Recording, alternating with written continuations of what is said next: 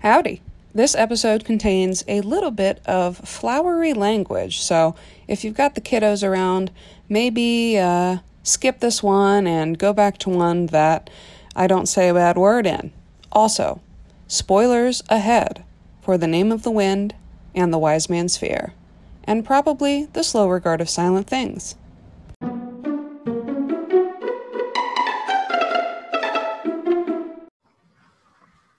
The world is changing. Who now has the strength to stand against the armies of Omethai Manor and the troop caravan? To stand against the might of RJ and Jerdanic and the union of the two podcasts. Together, my lord Jerdanic, we shall rule this Temerant. Welcome to Entirely the Right Sort of Podcast. I'm RJ, which stands for um, ruminating joyfully. And today I am potting with a dedicated group of Kingkiller fans who have taken on the wise, foolish, ambitious task of reading the main books page by page and giving us delicious, delicious content every day for more than two years at this point. I'm talking, of course, about Jeremy, Jordana, and Nick of Page of the Wind. Welcome, everybody. Well, thank you, RJ. Great to be here. I'm Yeah. Nick. I'm Jordana. I'm Jeremy, and Oh. uh, we're really happy to be here. Oh my gosh, what a what a delight it is here to to do a little um, cross-border friendship, to reach out a hand to Canada and shake it and say, "Hello, how's Oh, the tha- maple syrup?" It, it's it's hard to get right now because the supply lines are are not in great shape. Although in a very real way, there are no borders anymore. We all exist in a tiny box on a computer screen. Mhm. We are nowhere Yes. and everywhere. The borders are the lines between our boxes. Yes, Look, they man. are. The only borders are the ones that exist in your mind, man. the only the the borders between um between mortal and the fae maybe have been crossed over Mhm. there was no moon last night so maybe that's maybe that's why you guys chose to do this It's possible. Maybe someone's been messing with some waystones. you're podding from the fae realm Mm-hmm. Mhm. Yeah, when Denna can't be found, it's because she's social distancing. I like Celtic and Canada being the Fae. Denna What'd you say? Cloth- sorry go ahead uh, Denna and Cloth having like a socially distanced date on the bridge. Spit for luck um so i uh, might put you guys on the spot a tiny bit because I reached out with a list of characters I hadn't done yet, and you guys wanted to talk about Devi slash Davy. All pronunciations are valid. Um, can I ask why you chose to talk about her as opposed to, you know, any of the other women I haven't covered yet? Jordana, think- would you like to take this? we fight about Debbie a lot. also, Debbie's like a really cool character, but we we also recently had a fight about Debbie because we all have very strong feelings apparently. I Mhm. I think it would be fair to say that we all find Debbie a really interesting character, but we don't agree about like what her deal is exactly. What is the nature of Debbie? Sure. And I think that it's quite clear. Like, I think that the source of our conflict, and I'm sure we'll dredge it up in this episode, is that I think it's actually quite clear in the text uh, that my reading is supported. And Jeremy, of course, who refuses to read the text uh, with any closeness at all, uh, is a fool. And I, of course, as usual, am on the fence, but cannot agree with either of them, so it's complicated. Complicated, as Tempi would say.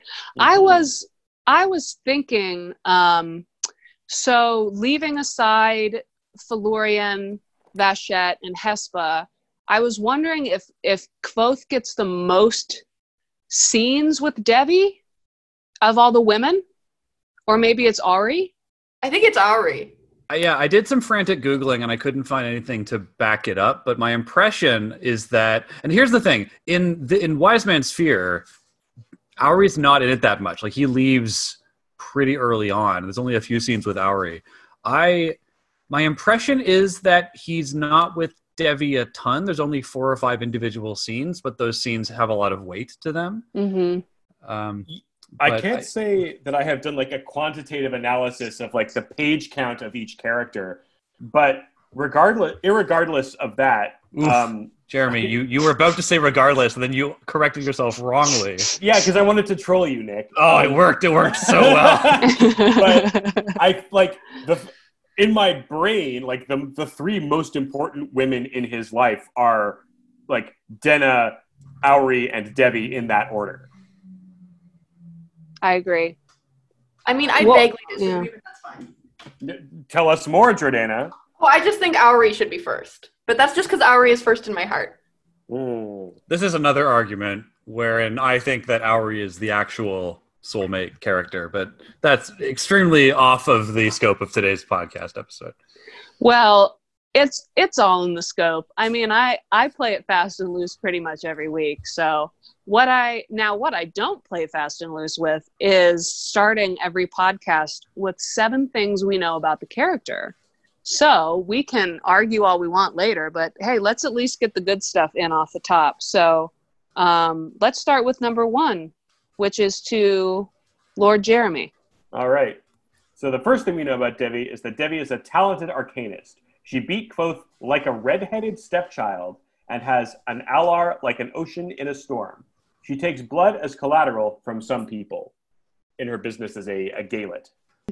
The second thing is Devi deals in favors, not necessarily money, and is seen to have a lot of books at her home. The third thing we know about her is that she'd do anything to get access to the archives. She offers Kvothe 40 talents and a roll in the hay for his information about how to get inside. Number four, Davy was expelled from the university some time ago for an as yet unknown reason, though she was accused of malfeasance. Will backs this up, I believe, in the second book. And Davy theorizes the university was afraid of a female student who could match the masters in sympathy. Devi studied alchemy and sympathy at the university and reached the rank of Re'lar. And the sixth thing is Devi also hates Ambrose and gave the reason that he beats his whores. And last but not least, Devi lives in Imre above a butcher shop and creates perfumes of some kind uh, or some kind of scented oils to cover up the smell of rancid fat. A clear metaphor for her character, Jeremy. Metaphors are for cowards. The fighting starts already. You Wow, we bitch. got right into it. I think um, part of, you know, I think some people, particularly on the cesspool or maybe good pool that we call Reddit, I think a lot of folks um, like to think everyone is either a Chandrian or an Amyr, and they point to the rancid fat at the butcher shop as evidence Davy might be Usnea, which I think is a bit of a reach, but at this point, I'm willing to believe anything for the space of three minutes. Now, I remember Usnea's sign, of course, but just in case any of our listeners uh, don't remember, Mm. could you just uh, reiterate what the sign is? Yes, the the one sign we get from Usnea, uh, based on the Adem song, is Usnea lives in nothing but decay, which mm, Yeah, I wouldn't doesn't, say, yeah, doesn't not quite work for me. Uh, like if things are decaying in your butcher shop, Yeah, that no one ain't should be shopping there. well, but there's also, I mean, if you think of decay as, you know, as death, well, of course it would be in a butcher shop. I think it's Mm. more of, um, I'm not really sure. It might be more of the stone crumbling away and wheels rotting, that kind of thing would be more for Usnea. But again, it's been nine like, years at this point. implies to me like nine years since the Wise Man's Fear came out. yeah, it was published Holy in crap. 2011, I think. Oh my god, I'm old. Yeah. I mean, all the we all are. signs are. so flexible that you could kind of ap- apply anything to them. Mhm. hmm You know, maybe it's the decay of the city. It's the moral decay. Ooh. yeah, people started wearing skirts with the with like the hems too high above the ankle. That's Ah. the real sign. Master Hem. It's all coming together. if you want to pull the Nick looks things up because we need to know stuff and we can't him and haw about whatnot, the actual definition of decay is rot Mm. or decompose through the action of bacteria and fungi. Mhm. So I would say if anything is rotting or decomposing from the action of bacteria or fungi in a butcher shop, I don't want it. I do not either. I I guess if if we're gonna play Secret Chandrian, I I mean, and this is already getting off Davy, but I guess I mean that might be Mola if we're trying to tie everyone to the Chandrian because people are sick in the Medica, but that's neither here ne- here nor there. So has the trio agreed that um, Davy is probably not that Secret Chandrian? we haven't had that conversation yet. I'm inclined to think that Devi Davy is not a Chandrian or an uh, Amyr by the simple fact that she's a hustler. Like much like Mhm. Kvothe and Denna, she's still kind of trying to make her way. And my impression is that the Chandrian and the Amyr figures are in positions where they can exert influence. Uh, and I mean, obviously Devi has influence, but it's it's sort of in It- it's a Her own- minor kind of. yeah, it's like a scrappy underdog kind of influence. I, I think someone like Lorren is a much better candidate for an Amyr or a Chandrian. Absolutely. Someone like like I second this motion. I don't think anyone is a Chandrian except for the people who are around the fireplace in that one scene. So I definitely don't think she's a Chandrian. You're no fun. that's Chandrian talk, Jeremy. that is what a Chandrian would say, to be fair. Um, now, you, you have just raised something that I have never actually considered, and it might be worth talking about um, on our own show. But so many of the like the central characters in this book and the characters that Kvothe has a special relationship with are characters who can't get by in the regular uh like they they're sort of outsiders or on the margins of their society in some way and they're sort of living by their wits or living in a in an unconventional way like you know denna basically seems to make her way in the world uh, as a sugar baby like you Mm. know finding men who will sort of pay her way until she can become independent on her own uh, and debbie got kicked out of the university and became a loan shark uh, to get what she wants and Auri, you know, sort of lives as like a half wild, uh, like homeless vagabond uh, under the university. And these are all the people who Kvothe seems to have like a special kind of connection to, which uh, is not something that I had ever really put together before. Well, they all sort of have Kvothe like like if you took Kvothe apart into pieces, they each sort of have a piece of his like character in a way, as well as having their own, but they reflect him in different ways. Absolutely. And I think Debbie I of yeah, I agree with that.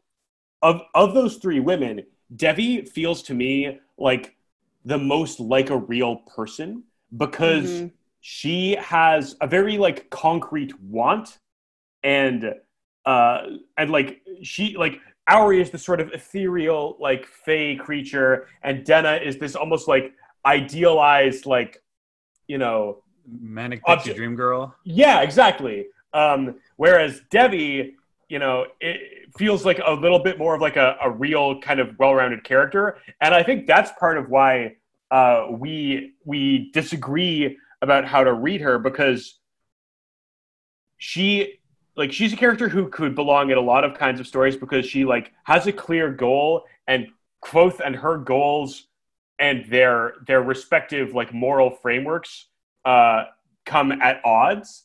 And so we're rooting for both these characters. We like both these characters and we want things to work out between them. But because the things they want are in conflict, uh, that creates conflict between them that maybe can't be resolved. Hmm. And that creates a, like an interesting kind of relationship. I think it does too. And I think, you know, when we're talking about conflict, you know, again, uh, thinking about the future and thinking about what might happen. I mean, Dena or Davy and Kvothe have already come into conflict once. Um, and you know, there's there's the question of who's going to betray him because he says in the beginning, you know, I loved, lost, what was it? Loved, lost, trusted, traveled, trooped, and was betrayed. Something like no, I got that backwards, but um, I think that a very key conflict could be uh, Davy figuring out where Auri is, or you know, that Kvothe has a friend under the university, and trying to use that information to get in. I mean, I think that that could be potentially a very big con- confrontation in, indoors. I agree. I think that Devi and Kvothe genuinely do like each other, but I do think that Devi's desire to get into the archives trumps her affection for Kvothe, and that she would, if that's what it took, betray him and and I think so die. too. I mean, we see that. I mean, Kvothe gets it out of her. Money is really not what she's in this business for. But I wonder if most of the favors she's trying to get are access to the archives, which which to me begs the question of, well, I mean, other than knowledge, what's in there? What's she trying to get? I mean, is she just trying to get information and get access to something she thinks she should have, or well, is what's, there something what's the else? main thing in the archives that is a, a, something that is locked to everybody that is a, a question of uh, much debate what's the thing in there that we all want to know four plate door four plate door right Mm-mm. and if anybody's in a position to know or have a pretty good idea what's in the four plate door if anybody accessed forbidden knowledge in the university and was turfed out for it if anybody is ambitious and powerful enough to bend all of their being into achieving this Mm. goal it's it's devi that scene that you talked about is actually the the scene that we started the fight uh, because I don't know if you remember exactly how it goes. It, it ends with her offering 40 talents and uh, ride in the sack, but Yes. it starts with her pretending to quote that she's raised her rates, uh, and they have a bit Mhm. of a banter. And I think that she got too eager. I think that getting into the archives is her end goal. And when she saw, like, Kvothe confirms in that scene that he has a way in, and she gets too excited and she basically overplays her hand Yeah. and offers all of this stuff. If she had like kept her cards close to her chest, she was about to get Kvothe to overinvest in a loan. Uh, but that was her one slip up, was basically admitting that she wanted more than anything to get in there. I think the conflict that we had is that Nick thinks that this is all premeditated on Debbie's part, that she never raised her rent, her rates, and she just told Kvothe that as part of a scheme to pressure him. Of course she did. Of course she did, Jeremy. How can you read it any other whereas way? I think that it's a it's an offer of opportunity that she did not go into that meeting planning to try and uh, con Kvothe into getting her access, but it's an idea that occurs to her in the moment. No, you're totally However- wrong. No, she's she's absolutely premeditated it. Well, whether or not she is, can we put that aside for two seconds? Because that scene ends when Kvothe says, "No, I won't give you the. I won't show you how to get into the archives for any amount of money because it's not just me who would be at risk. There's this other person, and I don't know how they would feel about me giving you this access." And he's talking about Auri. So it would make sense to me that armed with that information, Debbie would make her own investigations and like find Auri and threaten her directly uh, if Kvothe doesn't help her, right? And that would be a kind of betrayal.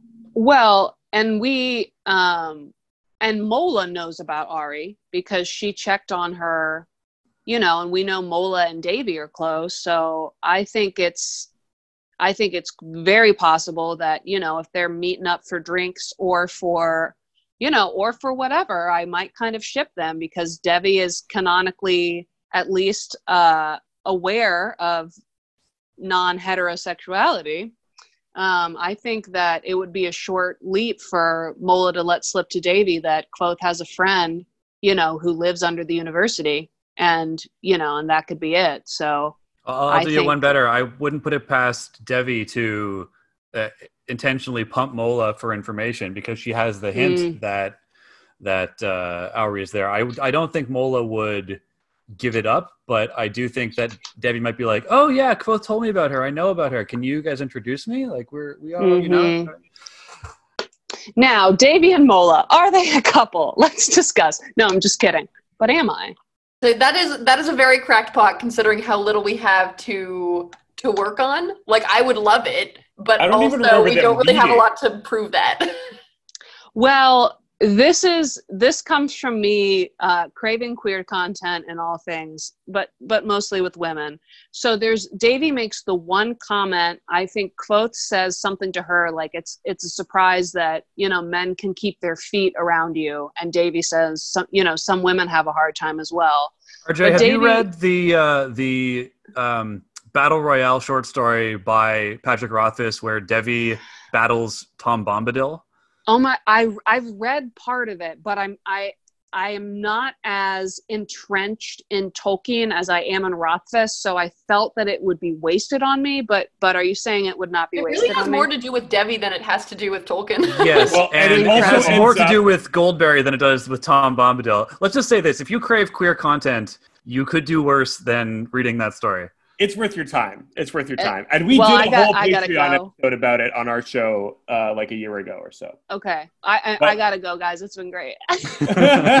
You'll be in your butt. Um, uh, yeah, I, yeah, I, I'll be offline for a little while.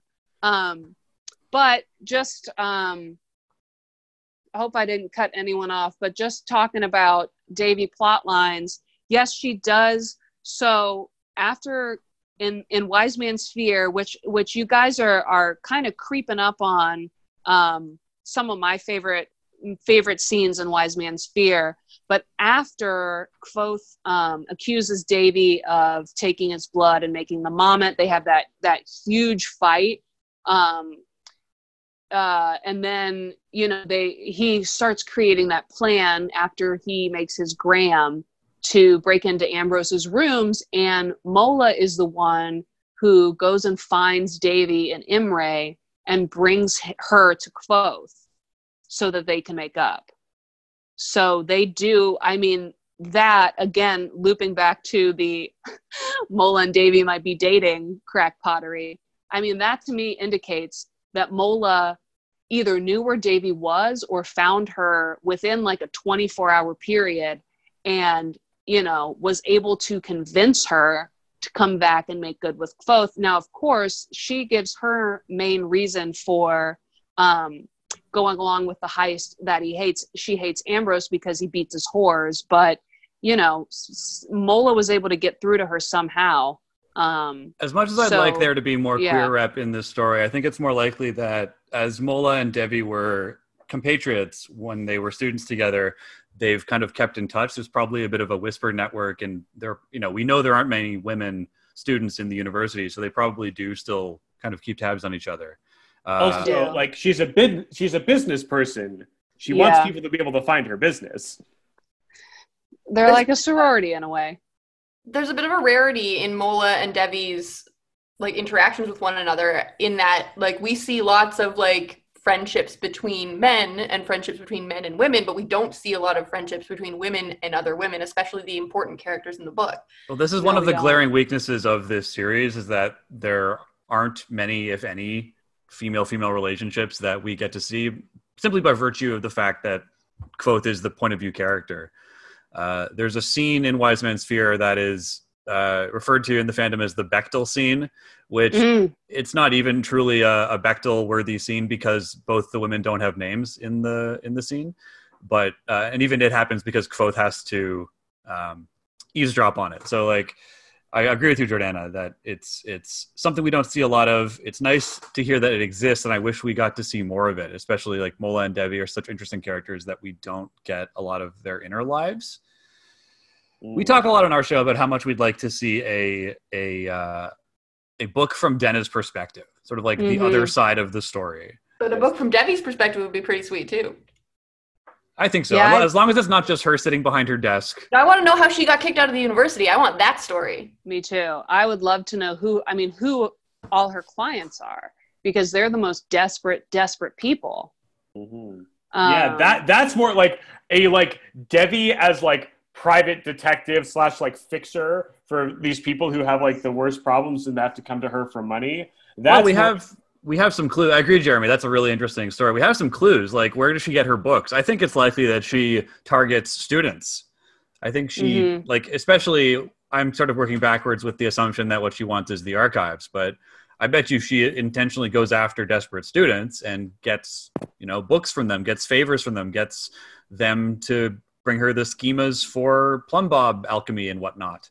That also backs up uh, the idea that Kvothe is not the only person who is struggling to like make things work as far as Oh, like no. staying at the university and being able to pay for food and stuff. Like he's clearly not the only guy. If Debbie's got other customers, he's not the only one in need. Yeah, but Kvothe doesn't have collateral, right? Like other people at the university might run into financial difficulty. Like if Sim lost like a hundred uh, talents gambling, he would have collateral to borrow money from Debbie with that he wouldn't have to resort to his blood. But sure, but would he have to resort to Debbie at all? Would he not go to a moneylender? Would a moneylender not take someone like Simon? Yeah, maybe. So like De- my point is whoever's coming to Debbie can't go to the moneylenders. So they've got to be closer to Kvothe's situation than I think Kvothe Mhm. is willing to admit or realize in his Yeah. narration. Debbie's whole business model is to get them on the hook to the point where they can't provide collateral, so they have to provide favors. She doesn't want people who have collateral. Uh, well, we see that um, Geoffrey, that guy who, and you guys are probably coming up on his scenes too. So that guy that is hanging out with um, Denna at the Gray Man, I think, and Wise Man's Fear, who um, is, you know, not to be too um, mean, but kind of stupid. Um, he, He's not the sharpest sword in the Adem Wall of Swords. Yeah, and he's relatively naive. he is relatively naive, but I believe he um, sells some stuff to Davy because I think he gets in bad with all the other moneylenders, and she makes some comment about a pretty young boy selling her something. So I think I think you guys are right on the money with the fact that well, and and and Davy also I think we read in the first book that she charges like twice what any of the guild moneylenders would because she knows Yeah. very um I've been playing a lot of Red Dead, very Leopold Straussian in her uh in her methods. Do you guys play Red Dead? I, I I- played the first one. Uh, It- it kind of went in one ear at the other. Yeah, in the second one for any listeners who may be confused, there's a um, one of the characters in in the gang lends money out to desperate people and then sends the main character, you know, out to retrieve it from them. And there's, you know, all sorts of shenanigans and hijinks, but um, that's who I think of because yeah, he's loaning money to desperate folk at bad rates. And then, you know, when it comes due, you better pay up or you're to get a hole in the head.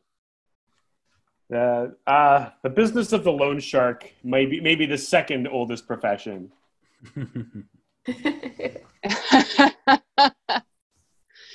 um so what other let's let's chat about some other little little davy bits and bobbles here i mean most of the scenes she has with Kvothe are are money lending scenes um i do appreciate like we've said in the second book that she gets a more a bit more character with um helping out with the heist and also at the very very end she is one of seven people Kvothe takes out for a night of drinking um, in the chapter Folly, where he's now become rich.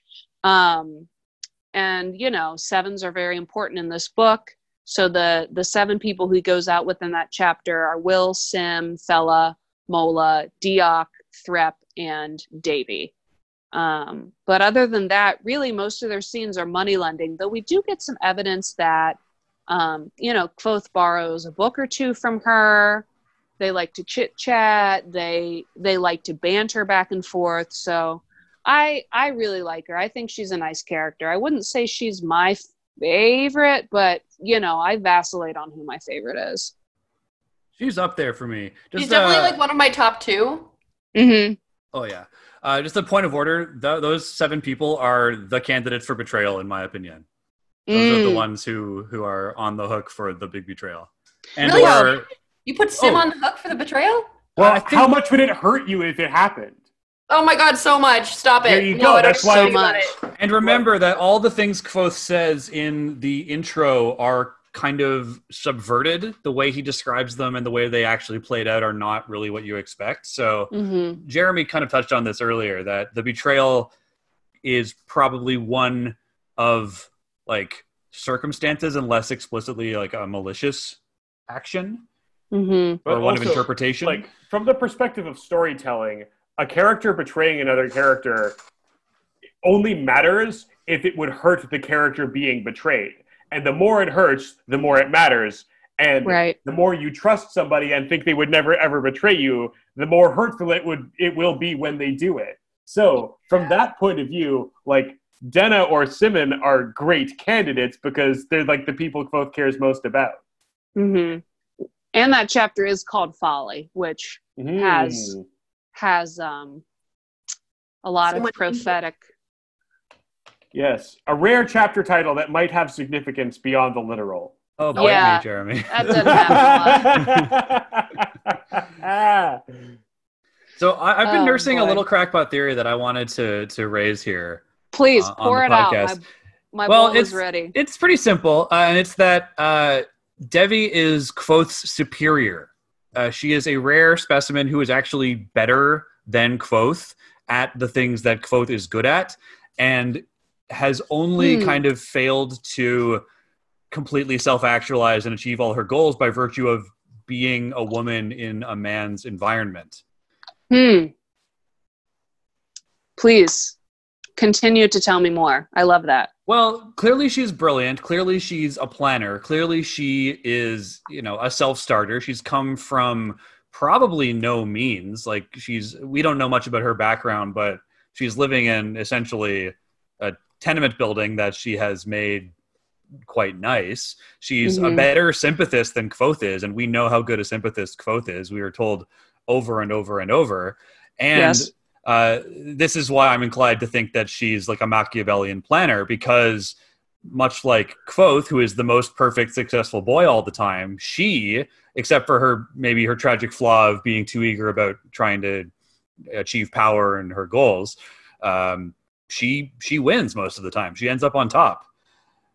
I mean, she certainly could teach him a lot. I mean, she she knows a lot, and we watch her accumulate more and more books. We know that she um, can do alchemy, even if even if Sim says that the plumb bob, you know, was a bit shoddy. I mean that that's a good point. We know. I mean, we know that she is she is strong, and then you think about, um, you know, she probably could teach him a lot about sympathy because her Alar is like the ocean and the storm, one of the things all wise men fear. Mhm. And his Alar, as as we are reminded countless times, is like a, bra- a blade of Ramston steel, which sounds good until you remember that a tinker tells him Ramston is, you know, the best knife you the can sharpest have knife until it until breaks. it breaks. That's right. Until it breaks. I think there's a really incisive feminist reading in Devi's story, and I'm probably not the best person to to talk about it. But uh, what it says to me is that as as far as Kvothe, as hard as he's worked and as far as he's come, he still has male privilege in this world. And Devi, who is easily as talented or better than him, was blocked because of her inability to to make it past that that hurdle that Kvothe doesn't have. This is like an illustration of of how privilege is. It doesn't devalue or negate Kvothe's successes, but it's something that he didn't have to struggle against, whereas Devi did, and ultimately like got turfed out. hmm And I feel like I that's think- a good read, but it might not have been intentional. I think it was. I think Rothfuss is the kind of person who would create a sexist institution in the university, point out, like, have characters point out that it is sexist, um, which, like, male and female characters both do, and then have a character who is, like, the direct victim of that kind of institutional sexism. And, like, I bet that Devi wasn't nearly as much of a piece of work as she is before that happened, right? Like she's probably worked her whole life and like struggled and had to prove herself as like Fela uh, has to like make it in a man's world. Mhm. And you know, she's ambitious, she's brilliant, she's hard, like she works hard, and then all of that, and she still gets kicked out for breaking some rule. Like that would tip me over the edge into being willing to knife somebody or bribe somebody or sleep with somebody to get what I want. And what was the rule that was broken, right? Like, do you think it was as bad as bringing open flame into the archives? Do you think that that no, I'm I'm serious. I mean, like, yeah, do you think actually, maybe it was. maybe Kvothe got a pass where she didn't? yeah, that that Mhm. wouldn't surprise me if it was some silly infraction like that. or if there's like a some kind of false equivalence because sim or one of them points out that they don't whip women so Mhm. maybe you know instead of something that you know might have equated to a whipping. They just decided to expel her because what you know what's the other punishment? We see uh, i think at the end of name of the wind um, you know the punishment for for malfeasance or or for whatever was whipping and expulsion. For Devi they just might have straight gone to expulsion because they couldn't whip her. Yeah, like I wonder. This is sort of an example of the ways in which like sexism and patriarchy hurt men and women just in different ways. Because if you have a double standard, we're like, well, we can punish men for this crime by whipping them, but we can't whip women because that wouldn't be proper. But we still have to punish them in a way that is bad. So we just Yeah. have to kick them out.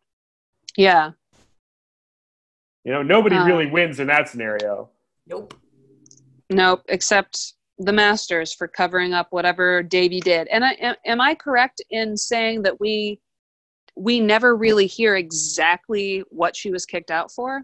No, I think that's one of the big mysteries that we might get an answer to in Doors of Stone. Is like, why exactly did Devi get kicked out? We hear Right. rumors, and I think anytime we hear sort of like a secondhand story in this story, we should clue in because there are kernels of truth in them, but Mm-hmm. sort of over and over again, what is revealed is that the truth is never as um, sensational as the rumors are. So we hear that she was accused of malfeasance, but like we know how easily they throw around that accusation. So who Yeah. can say what actually happened? Although it also wouldn't surprise me if, like, she committed some minor infraction, Lorren banned her from the archives, and she got so mad that she, like, you know, created a mommet of him and tried to kill him.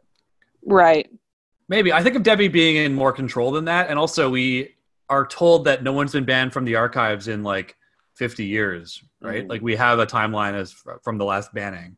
Right. So I I assume that if she came in conflict with someone, it might be Elxa Dal because they they do mention her powers of sympathy, but it could also be him because he's seen teaching, you know, sympathy 101. That's a really Um, interesting observation. We're primed to like Elxa Dal a lot. So, the realization that he actually is a huge sexist who had Devi turfed out would be a nice undercutting of what we expect from his character. and and i don't think i'm i'm just trying to you know go through the list of of folks that we know and i i do remember didn't Elodin uh, have a big fight with Elxa Dal when he was at the university Oh, I don't recall that, but that actually so we're starting to pull together the threads of like what the big uh thing was that caused Elodin's um committing commission mm-hmm. being committed to Haven.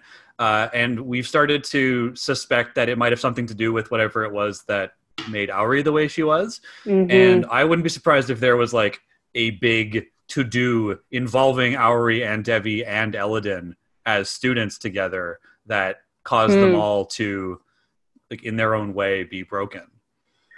I I and I could be wrong, but I seem to recall Elodin saying that he was admitted to the university at 14 and that he got in a big fight with Elxa Dal because he wouldn't teach him the advanced bindings. That's what I, I remember at some point. So I wonder, you know, just thinking about and and I mean Dal always tells us about the dangers of sympathy. So I'm I guess I'm assuming because we I mean Devi could be a namer, but we're you know if she if she was kicked out because they feared someone who could match the masters in sympathy, I would think that the person she would come up against would be either Dal or Hem because they're the only ones we really see ever teaching a sympathy class. And course, I'm sure they're all sympathists. We don't have any, um, you know, evidence that she came into to contact with Elodin. Um, is it is it uh, Mandrag who teaches alchemy. Yeah, I think so. And we intentionally know nothing about him. Right, but I mean, it could have been her because she knows. We know she covered. Um, she, you know, studied alchemy, so it could have been him. But I'm, I'm not really sure. But certainly, I mean, she's. I do not like reading the chapter where they have that fight because I just think it's. I just, I, I there are a few chapters I don't like to read, and that's one of them. But, um, you know, your friends can can convince you of certain things demon Devi Hmm. it's it's kind of like in uh well Kvothe thought it was ambrose all along but his friends tried to tell him no it's kind of like in the sixth harry potter book where harry knows spoilers for harry potter and the half-blood prince everyone where harry knows that draco malfoy is is is fucking up to something and his friends are like no that's not it like you're just overreacting and the entire time he was up to something Mm. but so his the friends lesson we should learn is yeah. we should never trust our friends. yes we should always trust our gut no matter what Yes, the lesson we should learn is that if someone accuses something of someone baselessly, we should immediately pillory them. Mm. yes Well, think- the internet I has certainly we're taken that lot. lesson to heart. yes it has um when i was so when when we were preparing for this podcast um someone wrote down on this little sheet that that Devi might know Auri from the before times and we don't i don't think we have any indication of how long ago it was that Devi was expelled oh no maybe we do because will remembers it so it's only been three or four years and then if we believe Kvothe's assessment of Auri, she is maybe a couple years older than him. So I think we're it's told correct. that Elodin has been trying to get Auri's attention on the rooftops for quote years. yeah. So I think it they very possibly could have been together, and that leads to a theory. I'm not sure who put it in there, but but go with it. Oh, that was me. And I actually talked about it already. That there's some connection between Auri Elodin and uh, Devi, and and like the shared trauma that caused them all to Oh, be removed. like maybe whatever malfeasance it was that Devi did is the same thing that drove Auri round the bend. yeah, and Mhm. like they were learning from Elodin or something, or like um, Hmm. I, I don't know. There isn't there isn't enough detail to really draw a good yarn map on the wall, but uh, I think the timeline matches. If I, like can pick up this, connected. can I pick up this thread of yarn? Because Please. if that is true, then Devi betraying Kvothe by harming Auri would have a lot of great like resonance. If like if Devi is somehow inadvertently responsible for the thing that made Auri the way she is, and then in order to get the thing she wants most, she has to like revisit that bad thing she did and do something worse to that same person, and that also is a betrayal of Kvothe. That is delicious, spicy character drama that I would slurp up with a spoon. Mm. A spoon, not a straw? No, with a spoon. Like a soup? Yeah. Yeah, it's like a thick gruel. Yeah. I like, I like I like thick story gruel that has lots of chunks of like character pain in it. Mhm. I like The chunks. making a character do something they don't want to do because it's going to get them the thing they want most. Tremendous. We love it. You're all into that. Just just sprinkle that on. Yeah. Um, I know also that there is, has been some discussion on your podcast, which is excellent, and everyone should go look for it. It's called Page of the Wind. That uh, Devi might be Kvothe's first real lover that we hear about. yes, that's come up a couple times. Calls I him do think, later. I think this was where our fight started. At There's one been point. there's been a lot of fights around this. So my contention is that the phrase "real lover" is rich with import. We know that Kvothe has had lovers, but none of them have been particularly important to him. Um, and I think that we're supposed to think the real lover is Denna, but my contention is that they don't really have a loving relationship. They have this sort of flirtatious infatuation with one another. Mhm. uh, but that the characters that he's in a position to actually find meaningful romantic love with are Devi and uh, on sort of a different angle, uh, Auri, because I my contention is that Auri and he have an actual loving relationship that's not sexual, but it's truly caring Mhm. love in a way that does not exist anywhere else in his life. Um, and so the theory of Devi being the real lover, because we know that the character names him Duleitor, uh, that seems to me like something Devi would do, uh, like as a joke, kind of jokingly give him a Right. a name. And uh, I I can't take credit for this. I think I read it on on Tor or on Reddit or something, but uh, someone has suggested that "do later" is a contraction of the words "do later," uh, and Kvothe's loan is perpetually due later." Mm, oh. Oh my God. When you say that, I thought you meant do This later is the kind of as in thing literally roll my eyes. doing someone later. I mean that too. yeah, also I also possible. think that's a possible read, but I think that all of those reads are, are silly. Um, he says, uh, he- yeah, what he says in in Name of the Wind is my first real lover called me Duleitor because she liked the sound of it. Seems like a Devi thing to me. Yeah, that does sound terribly Devi-ish.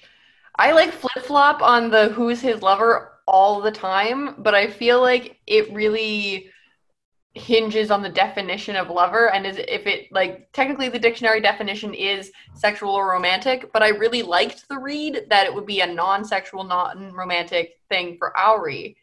But of course now the Devi thing seems to make more sense with the actual definition of the word lover, and I'm so lost and I Yeah, don't know I, what to believe. I also feel like Auri wouldn't mess around with names. Oh, true. Ugh.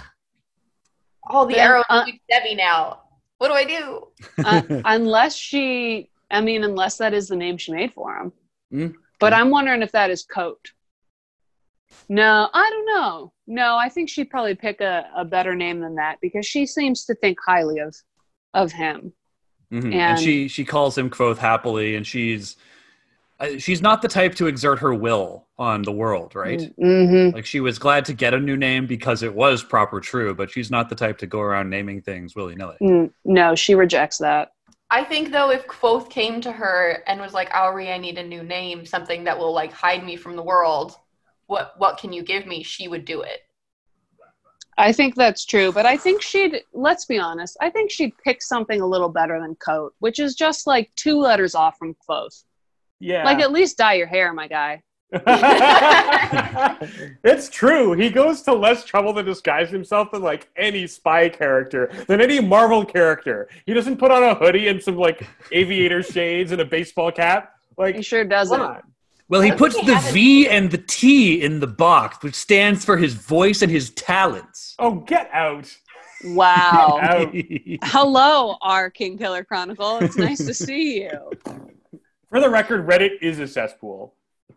It is, but it's also fun to swim in it sometimes. Mm, I think it can be a agree delight. after. I, I had to quit Reddit cold turkey for exactly that reason. Yeah, I was Mhm. given power of Name of the Wind on Reddit, and I still visit it less than those two.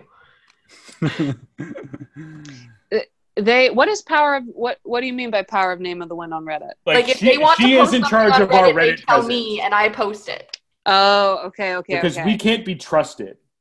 yeah, we, we don't want to deal with karma and comments and, and what have you, Mhm. and Reddit I- silvers and uh, moderators and whatnot.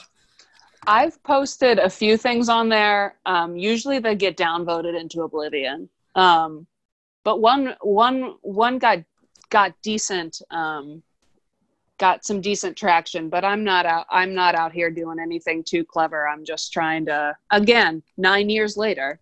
Not that I've been reading these for nine years, but God, it feels like it. Yeah. No, the only thing that work on Reddit are shit posts. Our our like discussion posts are always downvoted into oblivion, but our I would argue our memes, memes. do very That's well. what I mean. Our our shit post memes are, are excellent.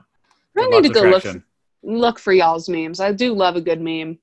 Don't Our we King? Killer memes. It's the only good subreddit. Yes, Oh. it's, it's not. I don't You know think I've even I- joined that one ever. Oops. I truly believe that like "Am I the asshole?" and relationship posts, like those have replaced the function that like Dear Abby columns used to serve for like previous generations. Because Mhm. every day I read like the creme de la creme of like "Am I the asshole?" and I get my delicious Schadenfreude of like looking into the cesspit that is another person's life. Kind of, but the law of diminishing subreddits means that eventually you get the posts that aren't really like delicious uh, Schadenfreude. It's instead people like stroking the ecosystem of the community and posting stuff that they know will get uh, a good response. Yeah, or they're just making it up. yes, exactly.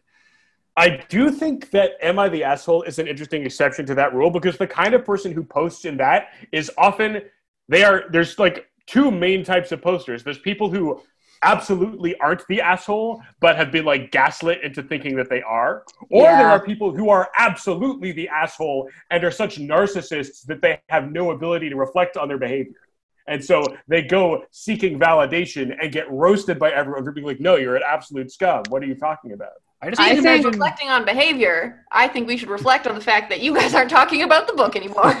Well, I was I was gonna segue back in by saying Kvothe would probably post on both relationship advice and Am I the asshole? like I I uh, I went to my moneylender's house and accused her of trying to kill me, and then you know tried to tried to stop her. But my friends thought it was you know thought it was her. Am, am I really the asshole here? She kicked my butt. and she was really hurt by it She was really like- hurt by it. the girl I like told me all of her secrets while she was on drugs. Am I the asshole? no That would be in relationship advice. Yeah. this girl got really high on on poison and told me my face was like a kitchen the sugar bowl was in the proper place and you know i just didn't think anything about it Does that mean she likes me? I can't tell. right poor poor poor stupid teenage Kvothe uh, um posts well on those kinds of subreddits. The answer is always talk to the person. yes Almost just Talk- clear and open communication would solve all of Kvothe's problems. Don't you agree, Mm. Jeremy? I I have always agreed that yes, that would. I just don't think that that makes for a good story. i am gonna bait Jeremy into something. i love it would you say you are a masturbator nick I get it. I am the very. I am the very best. I am the top. I am the top at baiting. Yeah. Jeremy. I know that I bottom. Just just oh my god.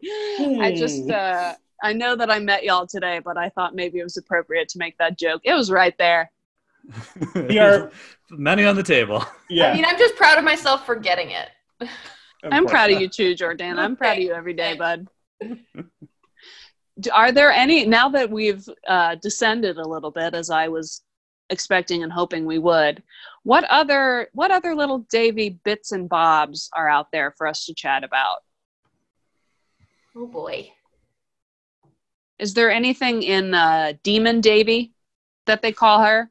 Again, uh, Jeremy, I know you're going to roll your eyes. I'm sorry, man, but we do hear from Chronicler that Kvothe has to trick a demon to win his heart's desire, and then has to fight an angel to keep it.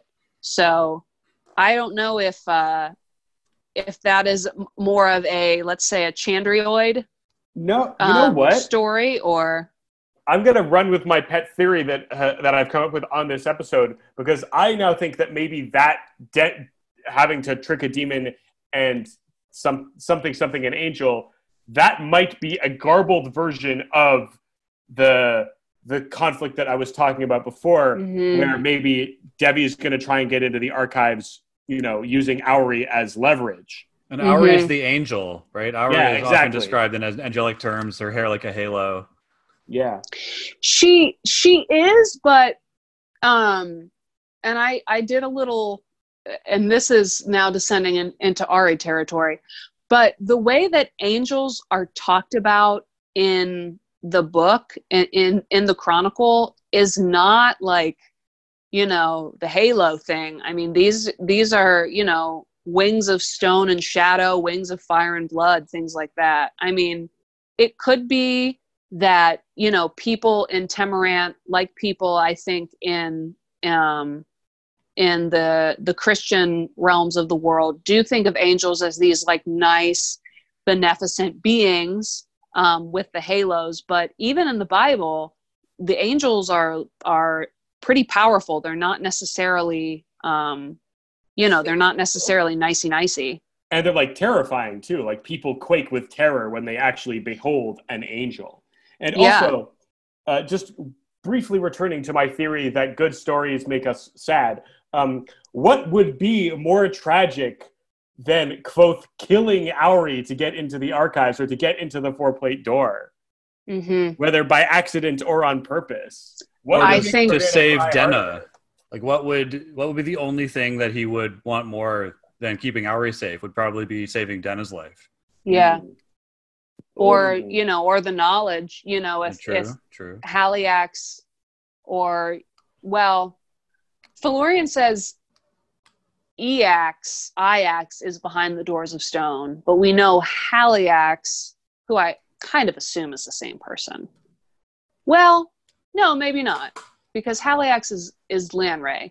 So maybe Jax. Alex is Lanre, but I think that it's likely that all those stories are versions of the same story. Whenever we hear Mhm. one of the creation myths, it's just a different version of the same, There's only one story. true story. Yeah, exactly. And it's still happening. Ooh, Ooh, ooh, spooky. All of this has happened before. All of this will happen again.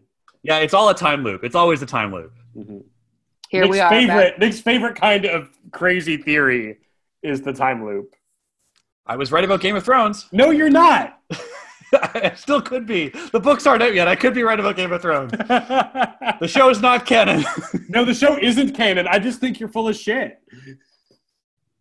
It makes perfect sense. Bran in the true the in the trees, Bran went back in time and planted the story to get everyone ready for the actual long night that happens at the end of the book. There was no original Night's King. The Night's King hasn't happened yet. He's Nick, planting the book. stories. It makes so much sense. Come RJ, on. RJ, do you see what I have to put up with on like a daily basis? I Oh, do. Jeremy, and do you see what I have to put up with? you all must be Yeah, but you love me. masochists. I'm I am floating a theory that I actually tweeted at Pat and surprisingly got no response. That oh, you know what? I emailed you guys this theory a while back. That that Bass and Quoth might be brothers, which is like totally out of left field, but I've just been thinking about it for a while. I like that theory. We haven't reached it yet on our show, but what, what we talked about was I was thinking that um, rather than being brothers, it's more likely that they're like cousins. Because if Mhm. Kvothe has uh, has Fey blood, it's through his father, right? So it Mm. may be a generation Yeah, or two yeah, back yeah. on his father, and then uh, that might be the line that Bast comes from on that side. So maybe. Reshi means like uncle or something like that. It it could. Um, uh, yeah, I just think you know because we have no idea what's behind the lackless door. We can assume maybe it's a door into the Fae.